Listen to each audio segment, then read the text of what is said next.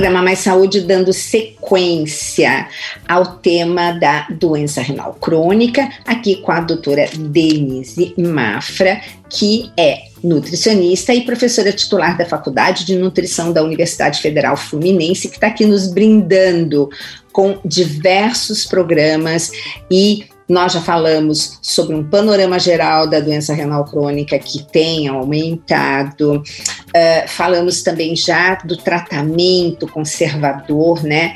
E hoje a doutora Denise tem um outro programa muito interessante para nós, né? Denise, bem-vinda. nós de novo aqui, obrigada, Gisela. Graças novamente. a Deus, nós de novo aqui, eu te agradeço é. muito. Hoje nós vamos falar dos tratamentos já dialíticos, né, para os pacientes. Então, quando ele necessita, de fato, ele segurou, segurou, segurou, lentificou, retardou. Lembrando que a doutora Denise falou, uma vez instalada a doença renal, ela não regride, ela só progride, mas aí a gente pode segurar esse é como eu digo, né, esse carro que está ladeira abaixo, mas estamos com freio de mão puxado e a nutrição faz isso com maestria, não é, Denise? Exatamente, muito bem, é, é isso mesmo. Então, assim, a nutrição é super fundamental no, no, no tratamento conservador. Exatamente. E lembrando que você pode participar, deixando sua pergunta. A gente talvez não faça hoje a pergunta para a doutora Denise, mas a gente vai uh, estar, pedir para a Gislaine uh, estar coletando e depois a gente pode fazer um programa, Denise, só de perguntas e respostas, né? Então, lembrando o nosso WhatsApp aqui da Rádio América, que é da Rede Canção Nova, aqui de São Paulo, você deixa aqui no Zero Operadora 11 9 40 35 9617, repetindo, Zero Operadora 11 9 40 35 9617. Denise, e aí, paciente precisa ir para a diálise. Como é que ele enfrenta isso? Pois é. Então, esse paciente, né, lembrando aqueles estágios da doença renal, são cinco estágios, ele tinha 100% do rim e esse rim foi diminuindo a função renal e com o passar dos anos, né, ele é, chegou a em torno de 15%, 14%, e aí depende de cada paciente, ele precisa de um tratamento dialítico, né? A gente tem dois tipos, né, que, é, que são mais comuns de, de substituir essa função do rim. Obviamente, quando eu falo substituir, eu falo entre aspas, né, porque é, a gente não vai conseguir totalmente substituir as funções que naquela primeira é, aula, né? Naquela primeira é, é, programa, né? Programa. Que foi uma programa. aula, né, gente? Primeiro pro... É, a gente falou um pouco, né, da, dessa, a, enfim, do, do desses tratamentos. E aí, na, quando ele perde essa função, né, que ele chega nesse momento que o, o rim ele já não consegue mais é, controlar essa homeostasia corporal, ele está com uma hipertensão descontrolada, ele tem um, um desequilíbrio hidroeletrolítico, ele está inchado, ele está com muito, é, muita anemia, ele precisa fazer essa entre aspas, substituição da função do rim. Então, existem dois tipos de tratamentos, né, que são mais conhecidos. A, a hemodiálise, que é assim, 90% no mundo e no Brasil, é, esses pacientes são encaminhados para hemodiálise, né? Eu já vou falar o que, que é. E para diálise peritoneal, que é, é, tem, a gente tem um percentual mais baixo de pacientes, né? Em torno de 11, 10% no mundo e, e, e no Brasil também a gente vai ter esse tratamento um pouco, é, assim, diminuído, né, esse percentual. Então, a grande maioria vai, vai ser encaminhado pelo nefrologista para fazer a hemodiálise, né? Uhum. Então, que, que, é isso, né? Então, a hemodiálise, como eu falei, ela substitui, entre aspas, a função do rim. Como que, para quê? Para filtrar, né? Lá no primeiro programa eu falei que, que o rim ele elimina as sujeirinhas que a gente produz no nosso corpo, né? Então, ele, esse, essa hemodiálise vai filtrar essas sujeirinhas, né? Então, vai eliminar. Então, o que, que eu preciso? Eu preciso ter um acesso ao sangue do paciente, certo? Para eu filtrar, limpar esse sangue. Então, o paciente que faz hemodiálise, ele vai ter que fazer uma fístula, né? Normalmente no antebraço, né? Eu estou falando da, do que é mais comum, né? Óbvio que a gente está no hospital lá, a gente vê paciente que de repente descobriu que é um paciente com doença renal crônica, que nunca prestou atenção na hipertensão, no diabetes, na obesidade, que nunca fez um exame e de repente ele chega lá com náusea, vômito, com a ureia e creatinina elevadíssima, então ele vai fazer diálise, aí ele precisa de um acesso por catéter, né? É, é, na jugular. Então, essa é outra coisa, uma, uma emergência e tal. O normal é, esse paciente é acompanhado pelo nefrologista, e aí o nefrologista, em um momento que ele vê que a função está diminuindo, ele vai fazer um acesso é, para a entrada dessas agulhas, né, da, da hemodiálise. Então, ele vai ter essa fístula arteriovenosa, normalmente no antebraço.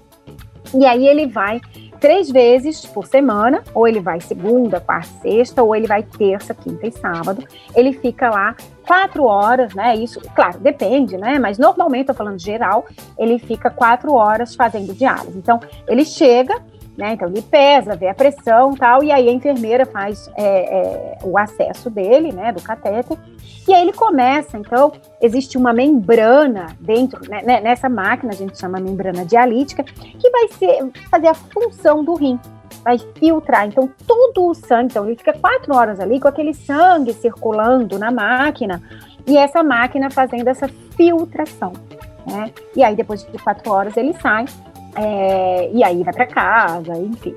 É, então, mas ele tem que ir normalmente três vezes por semana e ele fica quatro horas na máquina, né? Então, essa é a hemodiálise. Uhum. E aí é que vocês entraram com a possibilidade, durante essas quatro horas, de fazer algumas coisas que pudessem ajudar esse paciente, né? Assim, é, a gente tem, é, do, assim, Muitos pacientes dormem, muitos pacientes leem, muitos pacientes veem televisão, mas ah, não só por isso, né? Mas esse é um momento que a gente pode fazer, por exemplo, exercício. Né? Exato. E aí a gente fez, teve, é, teve duas doutorandas, né, dois trabalhos de doutorado, que a gente viu a, a, o efeito do exercício resistido, né, durante a, a gente chama de exercício intradialítico, né, então, as minhas alunas iam lá e aí colocavam um pezinho nos pés, eles ficavam, né, fazendo os exercícios, ou então com teraband.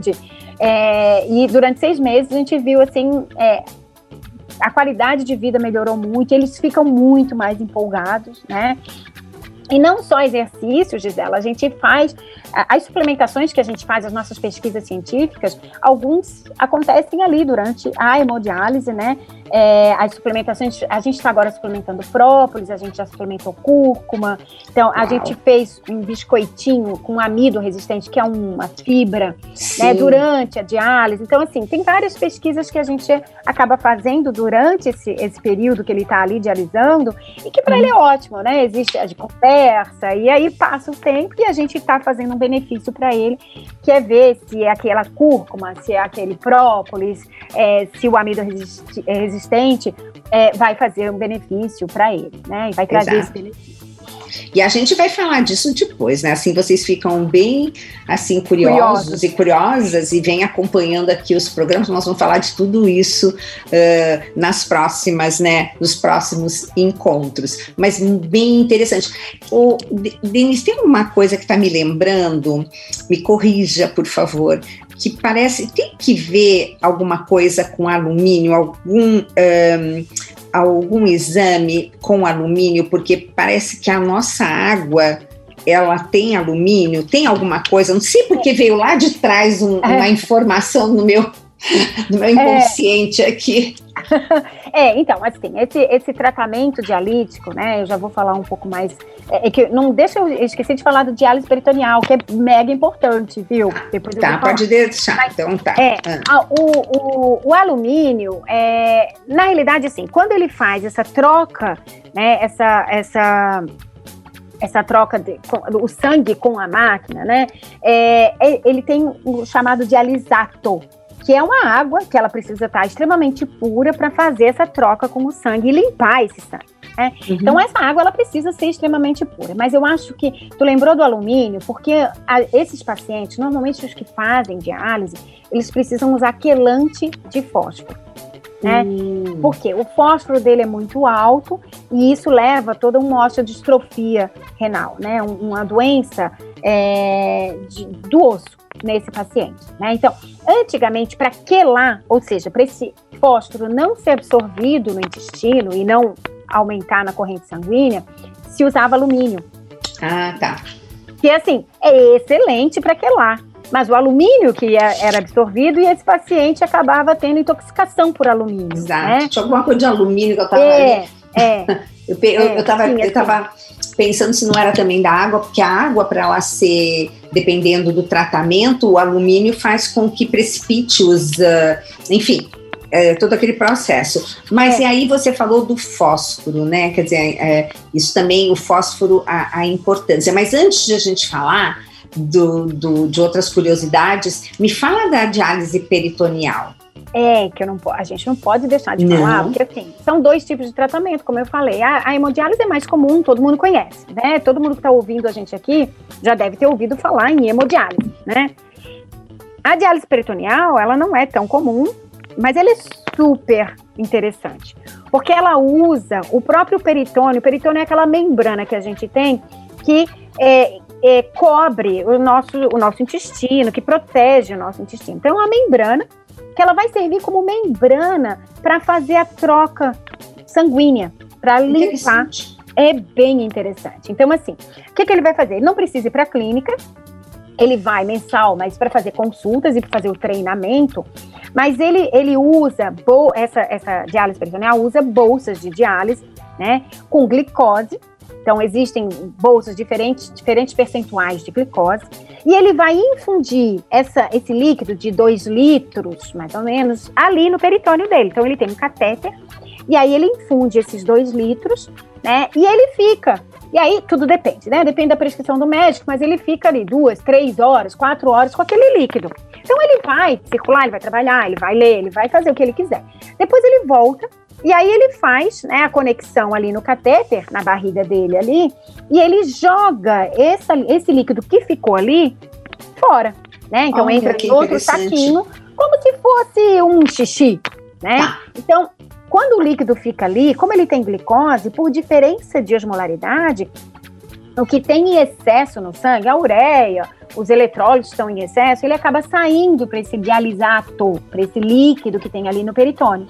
E aí depois ele só faz, é, ele escoa esse líquido e aí ele coloca de novo o líquido limpo ali. E aí esse é o tratamento dialítico. Fantástico. É né? muito legal. Ele faz quem será? E quem que descobriu isso? Que máximo, né? A visão é, do médico. É, aqui de cabeça eu não tenho isso, mas isso mas é, é muito bárbaro legal. isso, né? É, Ai, a é. gente quando começa a ver todos esses cientistas, né? É. Mas fantástico. Então, isso e ele faz muito. em casa, né? Ele uhum. faz em casa. Então, ele, tá. ele tem três, quatro trocas e ele faz em casa. Claro, precisa todo um, um aparato para isso, né? Ele não pode fazer em, loca, em, local que é sujo, que não tem saneamento adequado, porque Sim. como ele manipula aquele local, ele pode ter uma infecção. E aí Sim. ele tem peritonite. Ai, não. Né? E aí não. não. É, tá. então tem que ter todo um cuidado, né? Tá. É, mas enfim, esse é um outro tipo de tratamento. Tá. Então existem esses dois tipos de diálise, né? Tem alguma que você pode estar fazendo em casa enquanto você dorme? Sim, então, é a diálise peritoneal, só que é automatizada, a gente, a hum, gente chama, né? Tá. Então ela tem uma maquininha, ele dorme, e aí, enquanto ele dorme, ali no catéter vai fazendo essa troca aí no peritônio, né? Com esse dialisato. Então, tem essa, essa, essa diálise automatizada que também é fantástica. Então ele dorme, enquanto Nossa. ele dorme, ele dialisa. Tá. Ah, então, então é... existem essas duas, esses dois tipos de diálise e nessa peritoneal existem essas duas possibilidades. Evidente que a que você está dormindo deve ter um custo maior, porque você deve precisar de comprar o, o equipamento, alguma coisa assim, não? É, o SUS, ele fornece isso. Então, Ai, que máximo! É, o SUS, ele, ele, ele fornece, inclusive, as bolsas de diálise. Então, é, Fantástico. é bem... É, é bem... Ai, que bom! Ah, tá vendo, gente? Tem, tem notícia boa também para dar aqui do nosso Sistema Único de Saúde, né? É. E a alimentação nessa hora, como é que então, fica? Eu já estou me coçando aqui para falar da alimentação. é, É muito importante, né? Então, assim, lá atrás, no outro programa, a gente falou do, do tratamento é, conservador, para a gente lentificar essa perda de função renal. Aqui, a gente não vai mais lentificar a perda, porque esse paciente já teve essa perda de função renal, ele precisa é, do tratamento dialítico. Então, não tem mais a, a, a dieta hipoproteica. Como esse tratamento ele pode causar mais metabolismo, é, é, catabolismo, então essa proteína ela vai aumentar, né? Então ela vai ficar de 1,1 a 1,2 gramas por quilo por dia. Tá? Então a gente já tem aí uma dieta hiperproteica para o paciente que faz a diálise. Tá? Certo. Então aumentou a proteína. Ok, sal continua na restrição. Então a gente continua com dieta hipossódica, fazendo restrição de embutido, de enlatado, né? O próprio sal né? É, e, enfim. Aí a gente tem uma coisa que tu falou, como falou do alumínio, a gente falou do quelante de fósforo. Esse uhum. paciente com doença renal já no estágio dialítico, lá no estágio pré-diálise, né? Ou seja, no conservador, ele também tem, pode ter alteração do fósforo. Mas aqui na diálise, a, o fósforo ele fica mais alto ainda, porque ele já perdeu a função renal dele. Né? Então, ele tem uma hiperfosfatemia. Esse fósforo alto vai causar várias complicações de paratormônio, né, que é na paratireoide, e com, consequentemente ele vai ter alteração óssea. Ele tem complicações, né? Ele tem uma doença óssea, né? Então, a dieta é muito importante, a gente controlar a quantidade de fósforo, né? Então, assim, Coca-Cola, né? As Pepsis, as colas, né? Esses refrigerantes com, com cola tem muito fósforo, amendoim tem muito fósforo, as carnes vermelhas têm muito fósforo, né? Então, esse controle do fósforo é importante e associado, ele vai receber uma prescrição de quelante de fósforo. Né? A gente tem vários carbonato de cálcio, acetato de cálcio, tem outros quelantes no mercado que vão fazer o quê? No momento que ele come, por exemplo, ele vai almoçar, ele come arroz, o feijão, o bife, a salada. Ali tem fósforo. Então ele vai ter que tomar o quelante de fósforo. Para quê? Quelar, né? Então ele se gruda no fósforo e ele não deixa esse fósforo ser absorvido. Então a gente tem que ter associado a isso, né, a dieta hipofosfatêmica, o quelante do fósforo, tá? E você é. sabe que você está me fazendo lembrar, mudando um segundinho de assunto, ah. não tem quelante de oxalato? Então, Porque aí, né, o ideal podia pegar, um, podia pegar um, alguma coisa com cálcio, né? E é. dar no momento da, da, da, refeição, né? Então, o, o quelante do oxalato é o cálcio. É. Né? Quando ele come oxalato, ele come, é, ele tem que comer o cálcio. Né? Exato. Mas aí essa é uma outra questão de litíase. Não, não, não, isso é outra coisa. É que As quando pedrinhas. você falou do quelante, eu já fiquei pensando, ai, pensando gente, que, é. Eu, é, não podia fazer isso também com oxalato, mas enfim. É o cálcio. Agora, é o cálcio, é o né? Cálcio. Quer é. dizer que o mesmo quelante do fósforo fica sendo o, é, o, é o cálcio também, não é? Do é fósforo? o cálcio também, isso, isso. Então, é, é, é, carbonato de cálcio, acetato de cálcio, e tem outros quelantes que não têm é, o cálcio que são tá. polímeros que não tem cálcio. Tá. Né? E tem outros no mercado, você vê Lamer, que acaba quelando uhum. o fósforo, mas não uhum. tem é, o uhum. cálcio. Agora, esse fósforo, ele não consegue ser eliminado porque o rim já não está uh, dando conta. Mas, na diálise, ele não é... Muito pouco. É mesmo? Ele é eliminado muito pouco. Então é importante ter esse, esse uso na alimentação do quelante de fósforo e evitar Entendi. o excesso de fósforo. Tá certo. E o fósforo não é como o potássio, que a gente tem uma cocção diferente, não. uma forma de lidar com o alimento e vai diminuir o fósforo dele. Então, gente, então. olha que informação preciosa, né? Então, é diminuir um, esses, esses alimentos, né, que tem muito fósforo, a começar de tudo que é refrigerante, né, tudo que é carbonado, né, né? Então, gente, nada, acho que nem de água com gás, né? É, mas ah, então, aí tu toca no outro assunto, que é líquido. Não é nem é, ah, bom. Sim. O problema do líquido. E aí, no problema do então, líquido? Então. É, lá no tratamento conservador, a gente falou que não precisava fazer restrição.